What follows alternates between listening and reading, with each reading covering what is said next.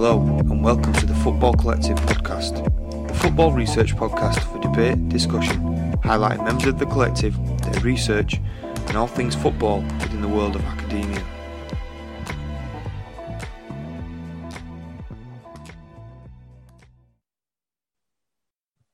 Hello, welcome back everyone to another episode of the Football Collective podcast. We have with us Dr. Dan Plumley with us, who is a sport finance expert and lecturer in the Sheffield Business School of Sheffield Hallam University.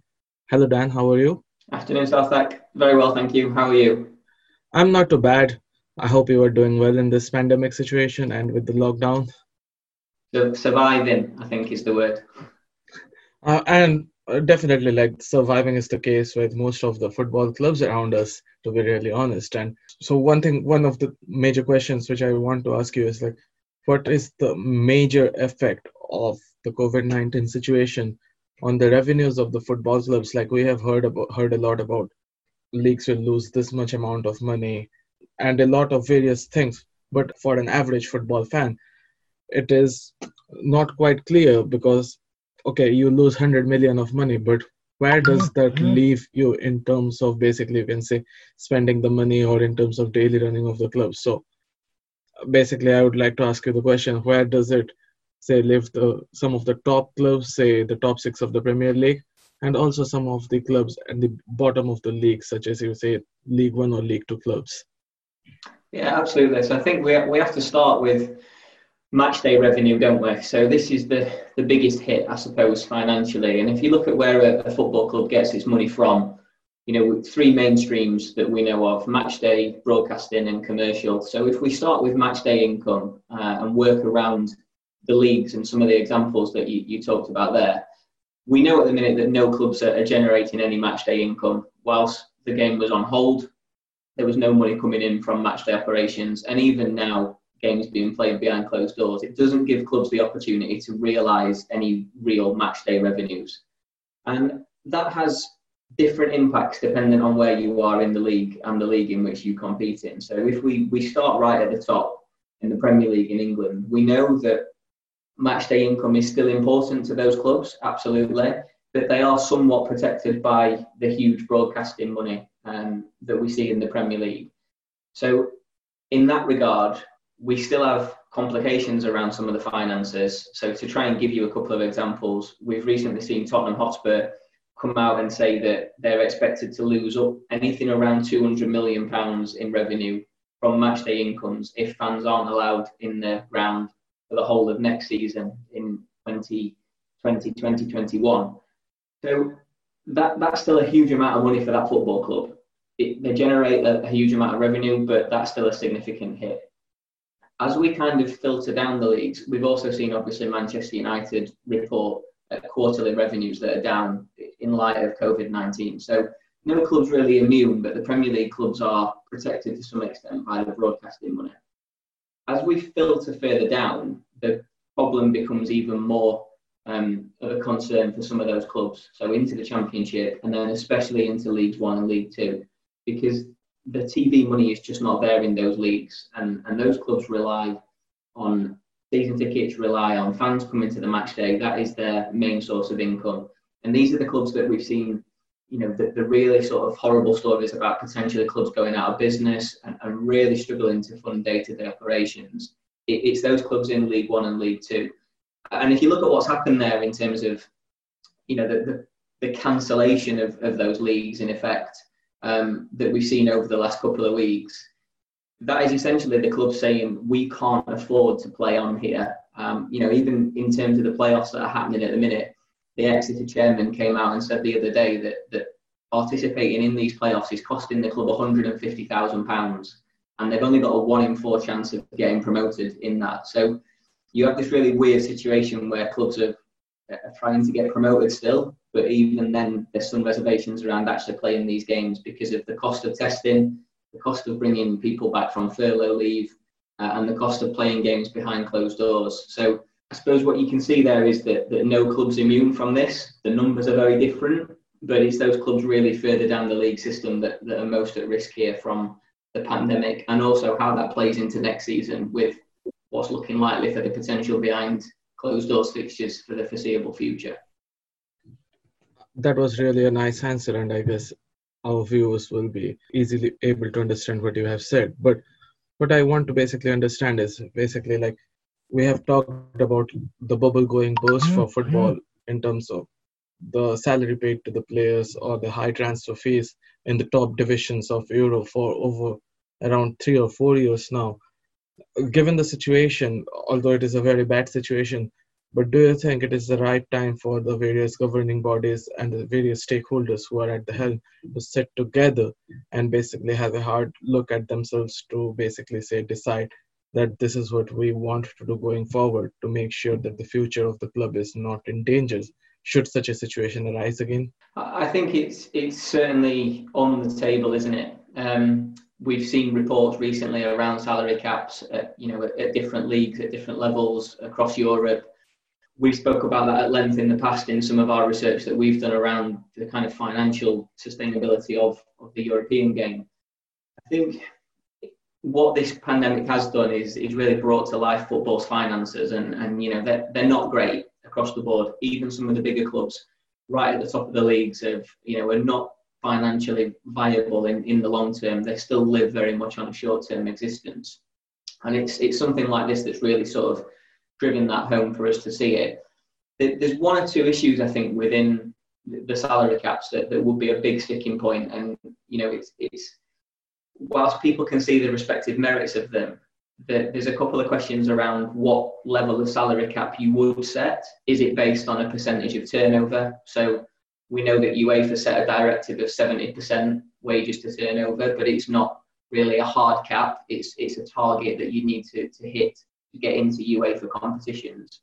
Um, the other way to go is you go for a, a fixed figure salary cap. And again, how do you determine what that figure is for, for respective leagues? And remember that clubs also vote on these proposals. And the other sticking point, I guess, is if you look at what's happened in rugby union over the last week and their their agreement to reduce the salary cap for a couple of years back to lower levels whilst this pandemic you know works its way through club's finances. There's been a bit of a resistance to that from the players, and the, the players then looking to use, uh, you know, the, the, the equivalent of the PFA in rugby to to really sort of, you know, look at whether or not this is right for the players that have signed those contracts, and should they be challenging that sort of legislation. So I think there's a general consensus on the whole in the game that that salaries is something that we perhaps should be looking at more closely now more than ever but that does come with added challenges of, of how that fits with the players and the contracts that they signed and the legalities of that. And also from a governance perspective, because as we know in English football, the, the Premier League is self governing, signs its own broadcasting deals, looks after its own member clubs, and then the Football League looks after the other, you know, 72, 71 clubs at the minute. Um, and those clubs also get to vote on those proposals. So there's, there's that trade-off at a governance level as well in terms of if it was to be implemented in the Premier League or the Football League, how does the promotion and relegation aspect through those leagues have an impact on the salary cap? So there's some real issues within that moving forward, but I've no doubt that the clubs will be at the very least thinking about it. And also, one of the major sticking points throughout the course of the last few months has been parachute payments. Uh, and basically, there have been calls. There, you have done a research which said that parachute payments give basically unfair advantage to the teams who who have access to those payments. But there have been calls in general that it is time for EFL to effectively scrap parachute payments because it is effectively paying 270 million to three clubs over the course of three seasons to reward failure and effectively allowing those clubs to keep hold of some of the average talents or you can say top talents for a huge sum of money. And as we know that uh, salary caps and also parachute payments and everything forms a huge aspect of you can say the competitive balance of the overall structure of the league. So do you think like across the whole of europe it is the right time to probably slowly drain out the parachute payment from these league structures yeah again i think you know it's all these issues and, and all these individual factors have a have a wider effect, don't they? So, you know, our, our research on parachute payments in English football, we, we could clearly see that they were they were causing a, they were harming the competitive balance in the championship. it's not the only factor. We know that there's multiple factors at play, but it is one huge factor. And as you say there with some of the figures, you have a situation whereby at the minute under the current um, parachute payment regulations, three clubs that are getting relegated in the first season alone earn 42 million pounds more than the other 21 clubs in the league before a ball's been kicked. And then you look at the ability of those clubs to spend in a transfer market to keep bigger players on bigger contracts. You know, to look at how they manage that transition, but all the while bearing into to the fact that there's other clubs that are nowhere near them from a revenue perspective. And you know, we've seen that play out in the data that it, it's detrimental to that league. And again, that's that's a governance issue, but it's a governance issue that, that the EPL and, and the EFL have got to try and work together on, I suppose, because it's the Premier League that pay the parachute payments. Um, the Premier League also pays solidarity payments to the Championship clubs as part of that system, but the gap is too large. I think is is what's quite clear. I think when you branch that out into other leagues in Europe, again, it it, it does have a different spin on it dependent on the numbers. So you know, in, in Italy, for example, the parachute payments are nowhere near at the levels of the Premier League they're around five million euros, I think, at, at the latest count, if I remember rightly. Um, likewise, if you drop further into some of the, the perceived, you know, lesser leagues, not not doing them any disservice, but but leagues in Denmark and Austria, their parachute payments are only five hundred thousand euros per club. So you have you have similar challenges, but you have very different scales on the numbers. And I think what's clear here with the Premier League in particular is, you know, at the minute we're talking about a parachute payment that is 90 million pounds over three seasons and, and that just seems excessive given the disparities in revenue between those clubs. And, and it certainly has a knock-on effect then on the pitch. Thank you. We have seen over the last couple of weeks as we you have already touched upon it that clubs essentially agreeing to curtail the league one and league two seasons. But that has left some of the tricky mm-hmm. scenarios as you can say basically. Tranmere rovers being relegated on the basis of unweighted points per game with a score of 0.01 if i'm not wrong. And thinking about it I, as we have seen we have seen clubs in france effectively challenging the league and taking them to court as the league has decided to relegate them. So obviously there are legal issues which these clubs can create. But where does such systems basically you can say leave the governing body which is in this case the english football league in terms of maintaining the integrity of the league yeah, it's it's a really tricky one, isn't it? I think you know integrity obviously works both ways. I think that we've seen such a strange scenario here, and, and let's remember this has never happened before. Certainly not not in our lifetime, and, and probably you know ever really if you, if you track it back in terms of having to potentially cancel a league season. I think I'm also right in saying that in France there is something in their legislation that says that the league can take the action to to curtail if they deem the circumstances are necessary. Uh, we haven't got that in English football, which is why there's been such a, a fallout and such a kind of uh, every time we've seen a meeting and, and, clubs can't agree because there's no regulation for this. But I think that there was, unfortunately, there was always going to be winners and losers. I think it depends on which side. It's, it's obviously depends on which side of the moral fence you sit on in, in some regards with that. But but take Tranmere as an example, and also take into account the fact that the four clubs that are currently competing in the League One playoffs all voted to, to cancel the season, obviously knowing full well that they were going to be in the playoffs. So this is where you kind of come back to this this wider narrative that you know it, it sits outside the finances but is underpinned by it because we know that we want football clubs to work together. We want that ideal that, that everyone's in it together. It, in practice, are they really? If you look at how it's played out, arguably not. You know, you have clubs that will will always vote in their own interests, but, but that's the system that we're in at the minute. And I think, if anything, moving forward, I think what we probably will see is, you know, hopefully we're never in this position again, um, because obviously it, it goes much wider than football. But I think what we'll probably see is, is governing bodies reacting and, and writing in some legislation that, that says that they have the overriding power here to make this decision. Um, and we've often said that perhaps the clubs are too powerful, have too much of a say, and that, that the governing bodies perhaps need to take control in exceptional circumstances.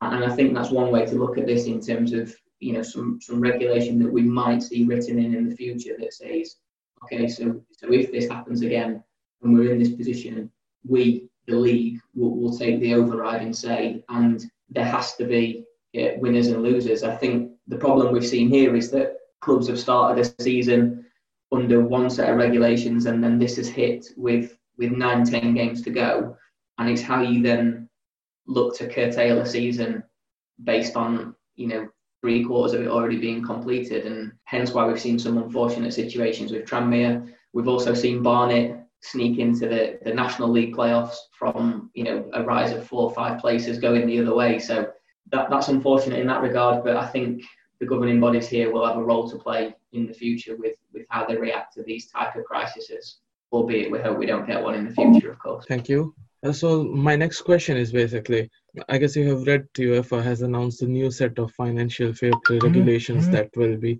in effect essentially for the for part of 2019-20 and the entirety of 2021 season. How does it essentially affect financial fair play for the big clubs across Europe and also you can say Manchester City's transfer ban. Yeah, um, the, the second one is, is really tricky, isn't it? Let's deal with the first one um, and the wider picture. I think it, you know it was it, it, was inevitable in some ways that, that UEFA were going to uh, react to this, or that you know in, in terms of financial fair play. Because if you look at some of the figures we spoke about and you know, let's say that the Tottenham predict, predictions, um, projections, sorry, were uh, are on the money, so to speak. That club potentially loses 200 million pounds worth of revenue over the course of a season. That has huge implications on their budget, on their bottom line, and every club will be in the same position. So, uh, what the clubs will be saying here is, look, we would have expected to get this revenue, which would would have then enabled us to hit the regulations that's outside of our control. So you need to give some wriggle room on your regulations in the short term so that we can adjust to these uh, this new climate. And you know, I, I think that's sensible from a, a regulation point of view. It, it's very hard to, I suppose, penalise those clubs that that fall within the limits when the money's just not there for them to generate. Uh, so we probably were expecting that from UEFA. I think you know that what will be the case here is that they'll merge next year's reporting into the, the following season as well. And they'll just look to combine those as two years, and that will take into account the wider three year position. Uh, and again, that, that seems a, a, sensible way to do it based on, on where we're at. And obviously, not knowing yet whether or not at what point we have fans back in grounds and things get relatively back to normal. So um, I think that was always coming, and it, it you know, it was arguably a good thing that, that UEFA have reacted in that way. The Manchester City issue is is difficult, isn't it? Because it, in some ways it gives it gives them an argument to say, well, if you're going to change the regulations now, some of this has, has happened in the short term when we've been making those budgets and those projections. The counter argument to that is that what UEFA are looking at with Manchester City is stuff that's happened pre COVID 19, um, and that's where the, the, charges are. So, you know, it'd be interesting to see the decision when it comes out. I know that, you know, it was only a couple of days really for, for them to make a call and say, we'll publish the full decision soon. Um, whether or not this new regulation change ever came into those uh, discussions, I don't know. Uh, it'll be really interesting to see how that one plays out. And I suppose one wider point here in terms of UEFA and, and looking at relaxing the restrictions a little bit is we're still very much aware that clubs will be wanting to spend money in the transfer market, for example. Um, you know, players will, will have to and want to move on given contract situations. So there is a need here to for UEFA to relax some of those regulations to fund the overall operation of the game, uh, whilst we're in a period of of unprecedented times in terms of uh, lack of revenue and, and player contracts being extended, etc. Thank you for the answer, Dan. As usual, it was always nice speaking to you, and I hope our listeners enjoy this podcast. Thanks again. Thanks, Sarthak. Have a nice day. And you.